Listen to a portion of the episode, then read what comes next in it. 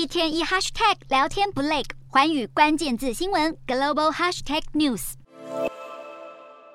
美国联准会鹰派立场坚定，宣布一口气再升息三码。外媒认为，联准会主席鲍尔在记者会上传达出两大讯息：首先是决策者会保持激进的紧缩政策，以及美国经济软着陆，也就是在降低通膨之际，不会导致经济陷入衰退的希望越来越渺茫。联准会今年究竟有多鹰派？三月时升息一码，五月升息两码，六月及七月连两次升息三码，九月再度升三码。自从今年三月以来，美国已经五度升息，而且今年底前可能还会再升息五码，使得美国联邦资金利率目标区间达到百分之四点二五至百分之四点五。鲍尔在谈话中维持鹰派，强调会坚定对抗通膨，并且重申联准会的首要任务就是恢复物价稳定。鲍尔甚至坦诚，打通膨会带来经济痛苦，达成软着陆的几率越来越低。这似乎暗示经济衰退是达成目的的必要代价。在此同时，美国决策官员大幅调降经济成长预估，预期美国今年经济成长率降至百分之零点二，低于六月预测的百分之一点七。明年的失业率则会从目前的百分之三点七攀升至百分之四点四。